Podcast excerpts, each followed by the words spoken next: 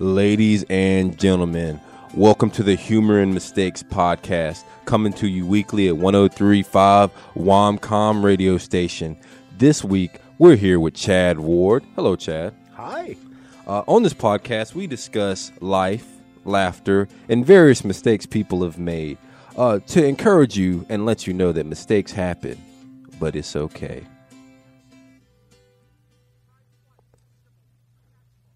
So, Chad, you you've made st- mistakes, right? Uh, I've made a lot of them. Okay. Uh, so let's let's start out with the talking and learning a little bit about you. Like, who is Chad Ward? Give me your elevator pitch. Uh, I'm a writer. Okay. I'm 50. I've Okay. been married for 17. You don't look it, but Oh, thank you. You're welcome. Um, been married to my current wife for 17 years. When people ask how long you've been married, I have to say this time or cumulatively. um, Well, they both had experience, though. yeah. Um, four published books. Uh, three more on the way this year. Okay. Four. Yeah. Sweet. Yeah. Like a like a, uh Stephen King's of sort or Oh, please. Don't I wish? okay. Um. So uh. So just starting out, like, where did you start out? Um, I have always been a writer. Okay. Um, ever since I learned how to read, I knew I wanted to write. Really? Yeah. And when I got out of college with an English degree, and everybody can laugh now, um, I realized that you know writing the great American novel, um, well, the dental plan sucks. um, you're not going to get real far doing that. So I went into corporate public relations, governmental. You need your teeth. Yeah, you do. Um, and so I went into corporate public relations and governmental affairs and did that for 17 or 18 years while continuing to write magazine story, magazine articles and short stories and things like that. And then in about 2000, I went freelance, um, started writing articles for myself, um, writing books, um, and just kind of continued on from there. Okay. So you said you knew as a kid that you wanted to be a writer. Like, when was uh, when was that? Like five, six? Uh, as soon as I learned to read, Okay. yeah, it's one of What was the first book you read? You know, I don't remember, but I do remember one key book, and this is going to sound um, notoriously dorky. Can I guess it?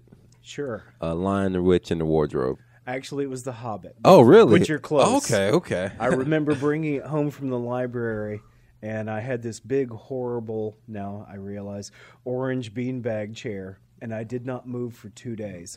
really? I mean, yeah, my mom had to bring me sandwiches because uh, I would not get up except to go to the bathroom, and that even was like, do I really have to? Uh, I was a reader as a kid too. I feel like as a parent, sometimes like it, it, it would probably be hard to be like, "Hey, you should probably go do something else." But your kid is reading. Yep. Like, like where do you draw the line? Like, hey, you shouldn't read so much. Like, yeah. Well, that was the fun thing with my kids, um, which appeared in my life later. Uh, when my wife and I got married, uh, they were six and eleven, and they read, but not much. And so I turned it into my mission in life to turn them into readers. Really? And so I had to find books for them. Um, and so with Jack, my youngest, who is now 23, uh, it was the Captain Underpants series. oh, that'll do it. I mean, as long as you get fart jokes in there, you, you've nailed Hey, the flipping back and forth to see the action. Yeah. Um, and then with Sarah, my 11 year old, I actually got advanced copies of the Harry Potter books. Really? Yeah. You, you know J.K. Rowling? No, just being a writer, you occasionally find yourself on these lists where you get stuff. Okay. Yeah. You could have sold those. I No, mean, I my daughter has a complete series of first edition Harry Potter books. I respect it, but you know that's college tuition right there. I will tell you, um, when I read the, I read them the books. Yeah. Um, and I did all the voices. oh, I love readers like you. Yeah. Uh, well, I had a professor in college, a guy named Jim Kilgo, Okay. um, and he was my writing coach. And we would go over to his house and drink his terrible, terrible homemade wine.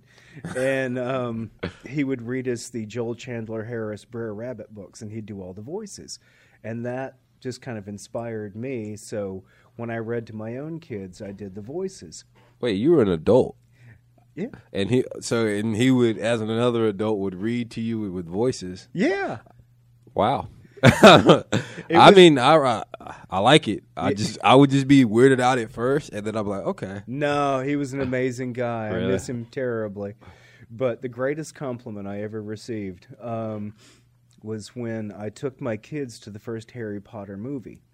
And Hagrid is voiced by Robbie Coltrane, who is this incredible Scottish actor. And I had done Hagrid as Scottish. Yeah. I think they mention it somewhere in the book. And okay, I might tear up here. Um, Hey, we we do emotions on this podcast. When we walked out of the theater, my daughter took my hand and said, "I liked your Hagrid better." Wow. You you're out here outperforming Scottish actors voice wise? Well, she's my daughter. Hey, I like it. Yeah. I like- That's respect, man. That's respect. You gotta do. You gotta do it. you you're the first person to get emotional on the podcast. I like it. This is a hallmark for the Mick Real Show. I appreciate it. Um. So then you could. So uh, we got to college, and you started writing from college. What happened from there? Like, uh, you said that you freelanced for a bit. How did that work out? Um, pretty well. Um, like I said, I did corporate PR and governmental affairs for about eighteen years. Um, Wait, and you you work for the government? no, uh, I handled strange problems for large companies. Okay. So you're you're a cover up artist. Uh, yeah. uh, for example, I handled two Superfund sites, which, if I do- did my job properly, you've never heard of. um, yeah, you ever seen Scandal? yeah. She, she's an amateur. Really? okay, okay. So that's, that's so that stuff is true though. Something happens and they they call you to Yeah. clean it up. Yeah, like I said, um, if you called my agency, you were in trouble. Do you if do you still do that me- line of work though? Like No, no, I don't do that anymore. like if uh, a friend or someone whose podcast you were on needed something covered up, could you help a brother out? I could help a brother out, you bet. Okay. So, um, not, I don't want to get you in trouble or anything, but you have something that you've uh, uh, PR'd away or Um, no, but to get back to the theme of mistakes, this is where I realized I was not the person I wanted to be. okay. Um, I was running a, uh, let's just say, political campaign, not to name names, Fair enough. and our opponent was kind of a sleaze bag. And so I hired a private detective to follow him around. And I got pictures. And I went back to my team and said, okay, I'm going to go to this guy and let him know that if he doesn't drop out of the race, I'm going to present these pictures to his wife and kids. This is like House of Cards, dog. And they all looked at me in horror, and that's when I realized I had become something I did not want to be. That is so far from a writer and like every like I when I vision writers, I vision like hippies and like love everything. Like, No. Don't I wish? but that was it. Like you looked in the mirror and you're like, something has to change. yeah. So what did you do from there? Like, Um, I went to work for an advertising agency. I wrote brochures for sprinkler companies and lawnmowers. Um, just kind of mundane crap. Okay. And then, um, yeah, it's about 2000. I decided that I really needed to just write for myself, and my wife had a really good job and decent health care, which is really important for a writer because we don't have it. Um, and she said, "Go for it," and so I quit. shout out to supportive wives. Yeah, yeah, she's been pretty wonderful. Um, so so I want to go back to because I feel like a lot of people reach that point in their lives when they're like, I'm not happy with what I'm doing, or I'm not liking the the path that I'm on. Um, so what was that? What was that journey for you realizing it, and then like, did you make a plan, or did you go? Did you quit that day? Or? I did not quit that day, um, and there was no plan. Um, I ended up moving from, and, and this is convoluted and weird, moving from South Carolina to Kansas. Um, don't go, by the way.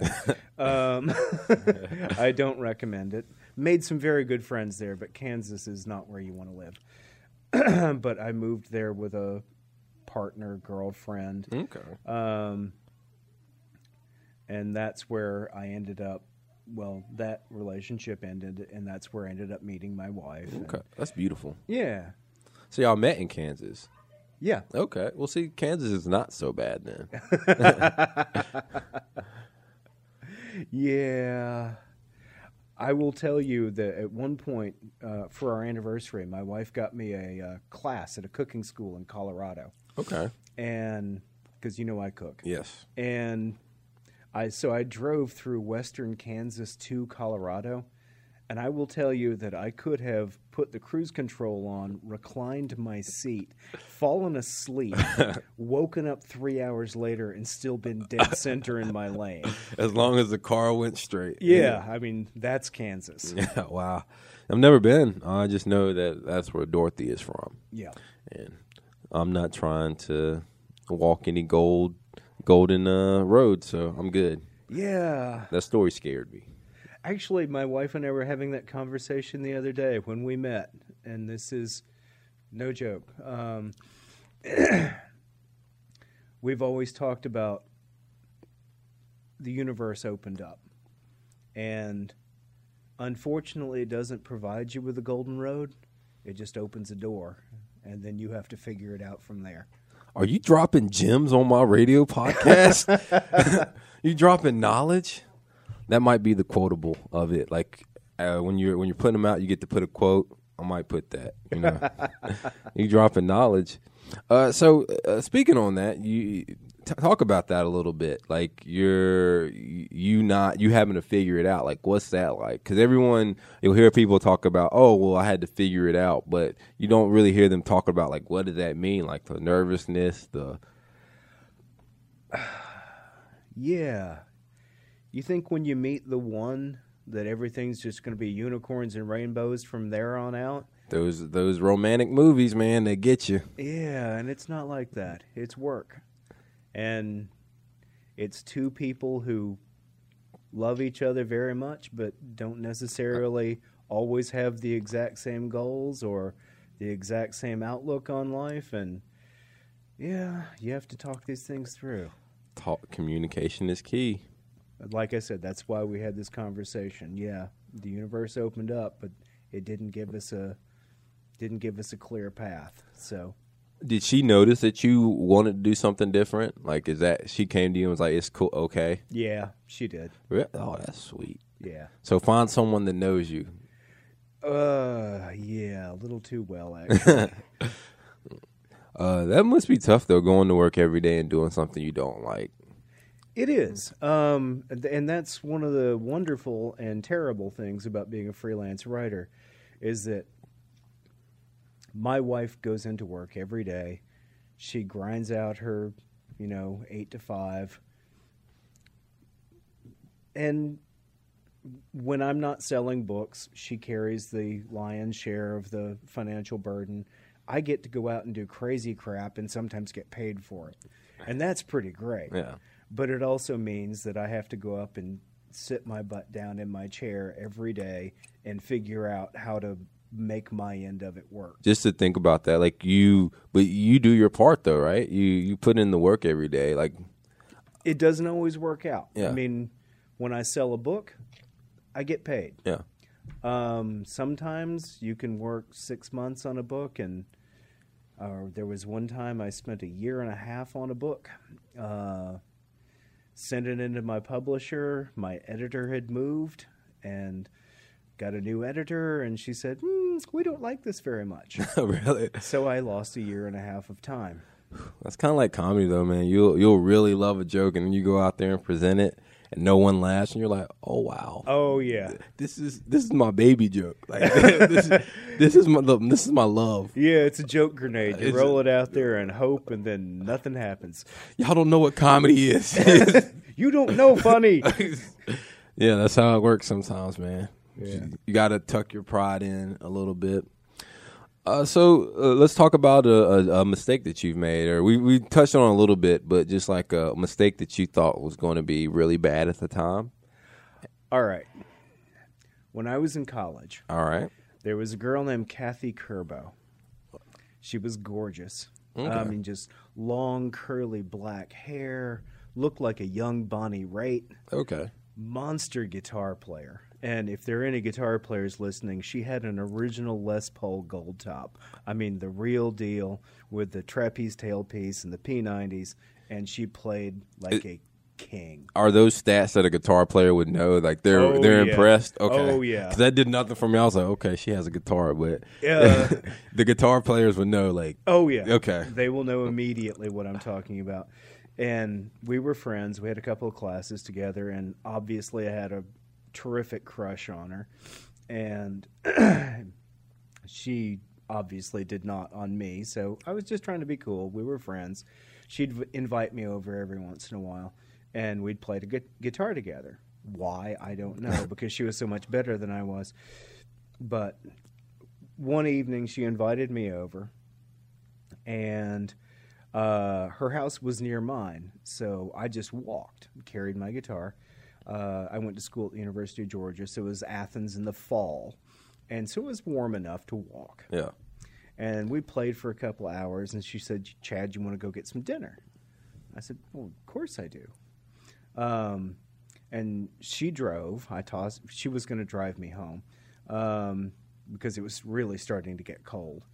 And she drove, so I tossed my guitar in her car, and it's freezing at this point. And there's a spare jacket in the back of the car, and she said, "Yeah, why don't you just put that on?" Because we were going to a place called the Taco Stand, which only had outdoor seating. Okay. And I'll tell you a little bit about the taco stand because it's fun. Um, you know how when you're in a restaurant, the cooks have to wear headwear. Uh, so, like the guy at the front desk wore one of those World War One German helmets with the big spike out of the top. The guy in the back had an Australian slouch hat. Um, it, it was just a weird little place. And if you ordered the beef burrito, they would correct you and say, "You mean meat burrito?" um, I'm a cook. I had to ask. um, and they, it was a reasonable explanation. When you call it back to the kitchen, bean and beef sound very similar. But given their pricing, I suspect it was a meat burrito, that it might have been whinnying earlier. Okay. Um, anyway, so when it's time to go home, she drives me back to my house. I get out of the car, grab my guitar, and she leans over from the driver's seat and says, Chad, are you forgetting something? And I thought, this is it. this is my moment. Shoot your shot. And so I leaned in and I kissed her. And she said, Thank you. Can I have my jacket back?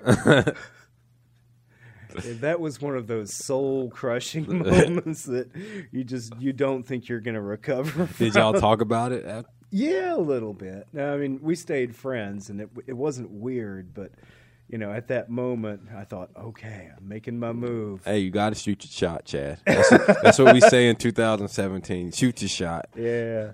You never know until you shoot. Yeah, I bet it's one of those memories that has just yeah. That, that's one of those where it it instills caution in you later later in life. I need to ask questions first. yeah, See if I'm wearing her jacket first.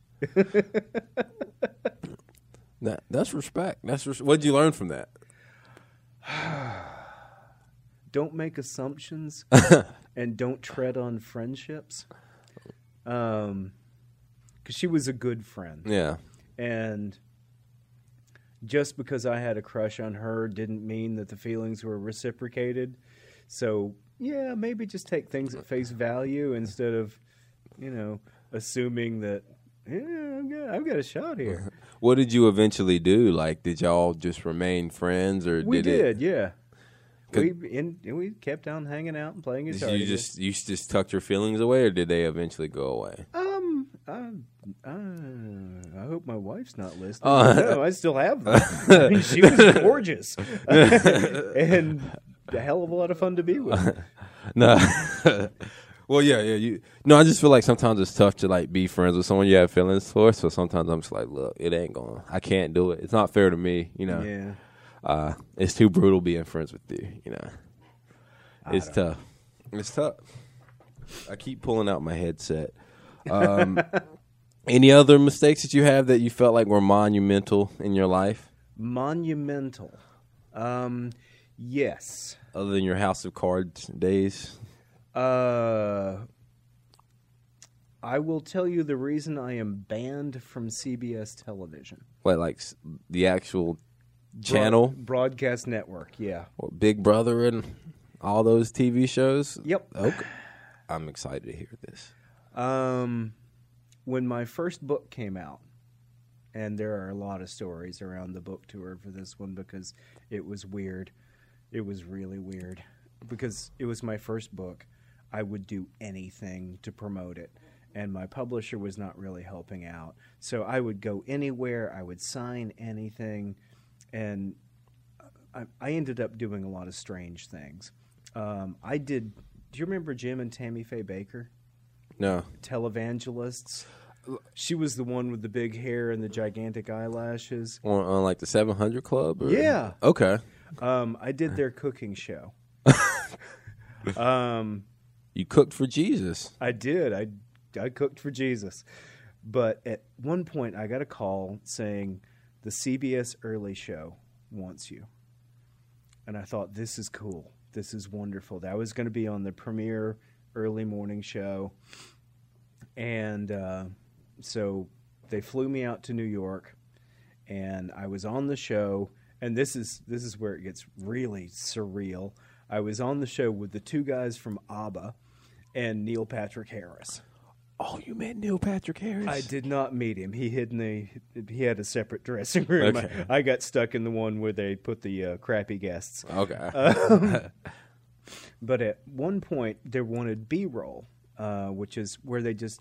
Okay, you know where they have that big outdoor shot?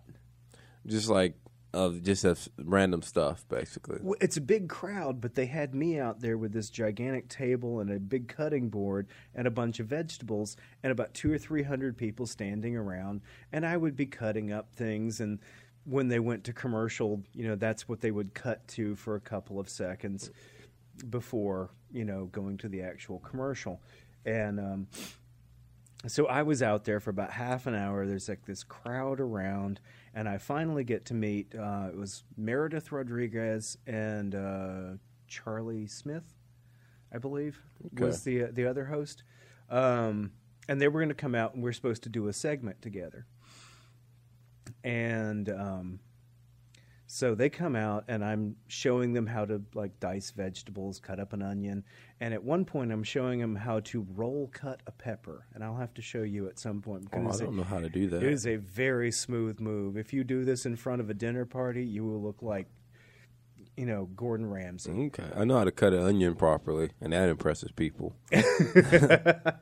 so I'm showing him how to do this, and Meredith Rodriguez is absolutely wonderful. She is spectacular. She is. She's got that, you know, local TV host enthusiasm. I'll try anything. Yeah. And she's about to lop her thumb off. So I'm, you know, desperately trying to no, no, no. Put your hand here. Do that there. Watch this here. And I'm, I'm gesturing, which is not particularly effective for radio. Um, I see your hands. I like them. Uh, and she's doing great. But I really have to keep an eye on her to make sure that she doesn't bleed on national television. And meanwhile, Charlie Smith is standing there. I think it's Charlie Smith, uh, standing there, and he's not doing anything. He's Being a douche. Yeah, basically. and I looked over and said, "Are you? Here's how you do it." And he said, "I'm not doing that. That's dangerous."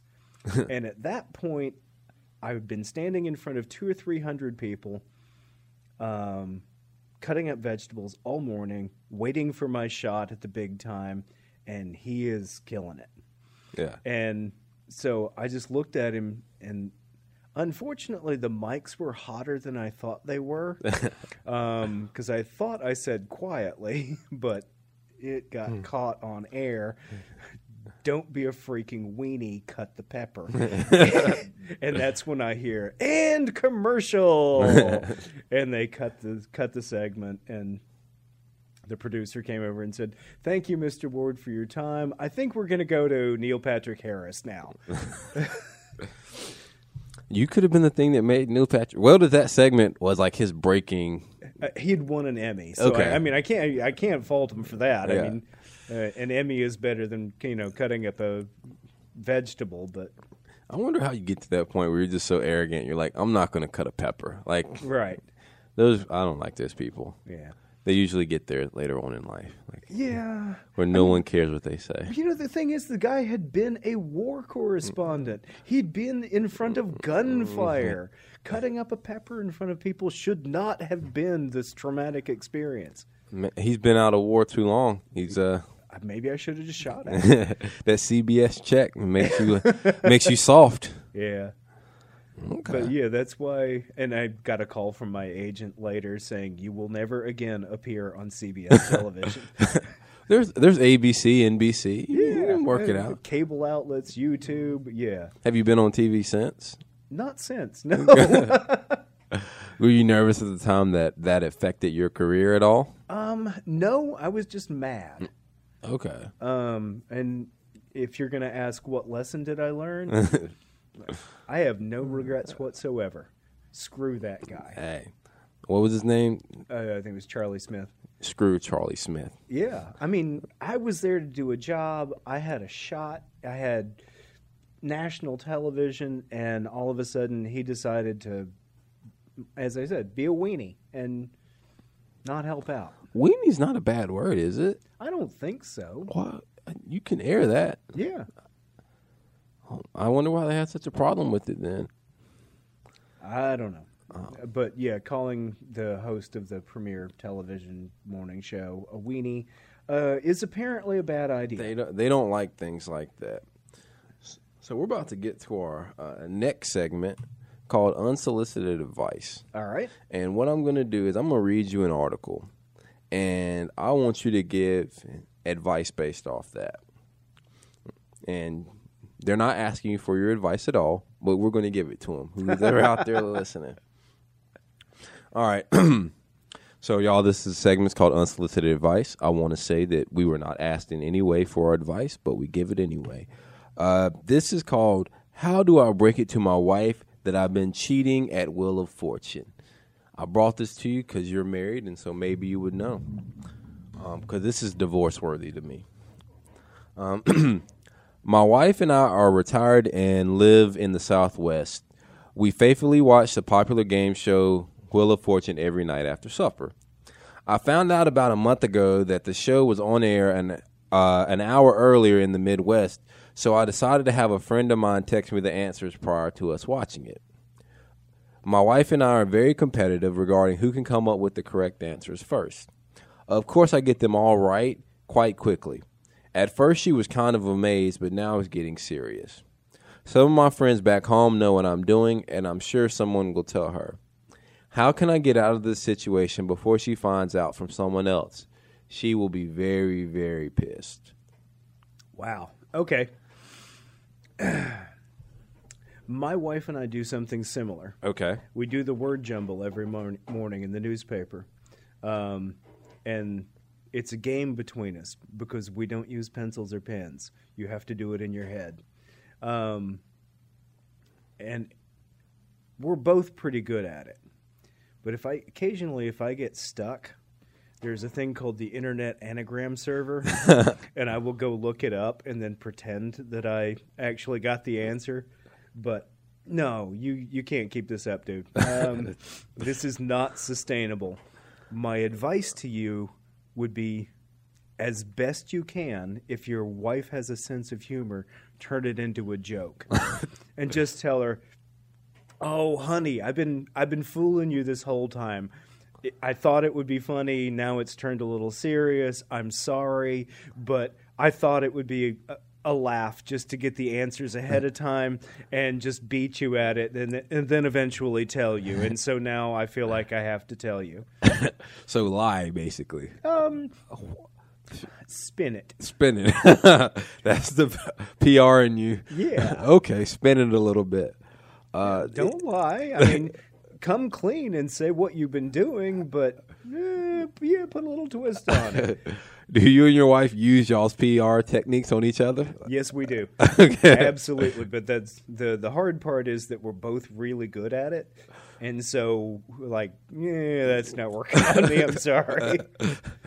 that make what advice do you give to your kids about lying then like if you're telling this uh this lad to spin it like what advice did you give your kid like it's okay to spin something if you've messed up or Um, okay, uh, I have two kids. okay Uh, they're very, very, very different, and all kids are, and you can't treat them the same. Um, and these are my stepkids, I have to say. Um, my stepson Jack is the most laid back character on earth. I mean, he's just. He's an interesting guy. He's an industrial designer. Um, and one of the books I'm working on this year, The Dinners for Beginners, is when he would call me and say, Chad, I've got a girl coming over. You know, what do I make for her? And I realized I had not taught him to cook properly with cheap ingredients and limited equipment. Um, with him, he's just, he's so relaxed that I don't think he could lie to anybody. But he knows that every situation has different facets to it. And so sometimes you need to accentuate one facet more than the other. Um, my stepdaughter, Sarah, works for a nonprofit organization that empowers women. Um, she has a theological degree. I'm not going to give her advice on lying. I mean, that's that's just going nowhere because she's not spinning it. She just she is straight up front. tell the truth Yeah, and and if you don't like it, tough. Even to me and my wife. that's good though like they uh, you- do you see that they got qualities from you or like bits and pieces from you and Yeah, your I think so. Yeah. Um, hopefully they got more from Lisa than they did from me, but uh, yeah. You got some good qualities, man. You're a writer. You know, you you have the skills of a House of Cards guy. Kevin Spacey. Oh, well, uh, Oh, never mind. Ooh, no. nope, nope. Rewind. Might have to edit that part out. Um, but okay. So, have, do you feel like you uh, have given your your story your your advice lessons? Yeah, um, as best I can. The thing is, these kids are both so great that I don't feel like I have to give them a whole lot of advice. Uh, and like unsolicited advice here, uh, sometimes they get it without wanting it. um, but no, they're both pretty wonderful. This is not one of those things where I'm gonna have to straighten that boy out. I mean, I just it's it is a weird problem to have when your children turn out to be better people than you are. Really? yeah. Oh, you're pretty good. They must be great. So, uh, so if I if I uh, wanted to, well, you're, we're into our next segment now. Um, I want you to uh, give give your speech. Like if you were on stage in front of a high school or middle school or wherever, and you had to give your life speech, your motivational speech.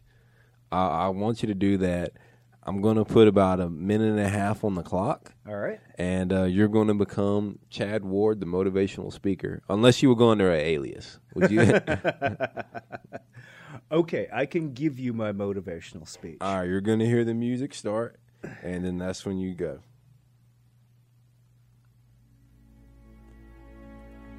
All right.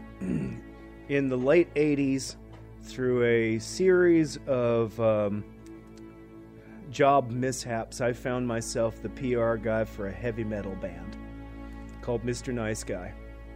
They were doing this big showcase. I had to rent them a snake. I mean, not a an electrical snake, a real snake. It was a nine foot python named Amelia, and for the closing number, we raped it. We draped it around the lead singer's neck, and the snake was cool. This was a deeply relaxed snake until the pyrotechnics went off. And snakes don't like fire and explosions, and it started to coil itself around the lead singer's neck. And this is the most rock and roll thing you will ever hear. His first thought was if I can finish the song, it will look like part of the show. And so he sang all the way down as the snake choked him out. And then we had to cut the lights, and me and the snake handler had to go out and wrestle the snake off of him.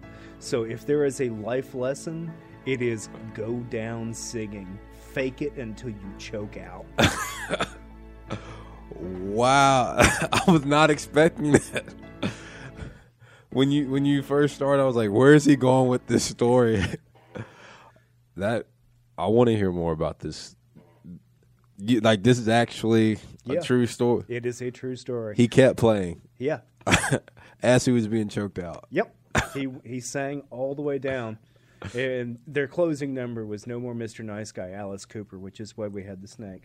And yeah, he went down going, No more Mr. Nice And that's when we cut the lights and yeah, I had to run out there and two two hundred pound guys to unwrap this snake Snakes are strong. Yeah, they're ridiculously strong. Oh man, and Yeah, go down singing. go go down no matter what. Go down fighting. Go down singing. Giving your all. Yeah. Wow. Even if a snake is wrapped around your neck. so, anything you want to promote? No, my improv team Holodeck um, is playing around town. If you happen to see uh, social media ad- advertisements for the team Holodeck, we were pretty good, uh, fun to watch. Um, I've got three books coming up this year. Um, uh, as I said, one of them is, and oh God, I'm in Carrboro, aren't I? I shouldn't say this. One of them is on the art of high speed precision shooting. Uh, you the, can say it. the other is uh, Dinners for Beginners, which is 25 recipes that are date worthy for um, people who have limited budgets, limited kitchen space, and limited equipment, um, where you can whip up something that you wouldn't mind serving to someone that you are romantically interested in. And the other is a cheesy thriller that you would buy in an airport and throw away in another airport. Fair enough. Fair enough. And yeah, you can always say whatever you want on this podcast. I, I I'm a, I'm a moderate with a lot of things. I think we need a little bit of both sides to come together. And so, just drawing in the sand, all guns are bad, or it's just it's not going to get do any. It's not going to get anything done. We have to meet in the middle somewhere. Yeah, That's- absolutely. But as long as people are ears are off to any other perspective, it's just it's- you have to not you have to be able to see it from the other side. Like some people love their guns, so as much as you hate them, they feel the same. They say, feel just as strongly. So got to be able to talk. Absolutely. Exactly. Um, but th- that is coming to the end of the podcast. Unless you have any more motivational stuff you want to get to the, give to the people. No, but what have you got going on? Oh well, uh, HS2 is always performing around the triangle. Uh, I am getting back into stand up. I am trying to make this podcast go well, so I've started taking it seriously. It'll be every week at five o'clock on 103.5 Womcom. If you have any mistakes that you would like to talk about, you can email me at justindmcneil at gmail.com. Again, it's justindmcneil at gmail.com. And yeah, man, I'm just getting people lined up and uh preparing to move soon. So, Oh, okay. well, not soon, but I'm going I'm moving to LA towards the end of the year. ah, Yeah, man. Make your dreams come true. Yeah, man, I'm young. I figure why not? I don't. I'm not like in a serious relationship or anything like that. And by the way, if you don't know, Justin is uh, one of the most handsome men's on, men, men on the planet. I do try. I will not let my wife within 20 feet of him. I do try. Uh, but no, that, that's pretty much it, man. Uh, thank you for being on this podcast. Thank you for having me. I really enjoyed it. We really appreciate it. If anyone asks you how the podcast went, you know, they're like, hey, should I be on it? Tell them, yeah. Yeah. Uh, but now we're going to play the outro music. And uh, thank you again. We'll be on every week at 1035 FM Womcom at 5 p.m. Thank you for listening in.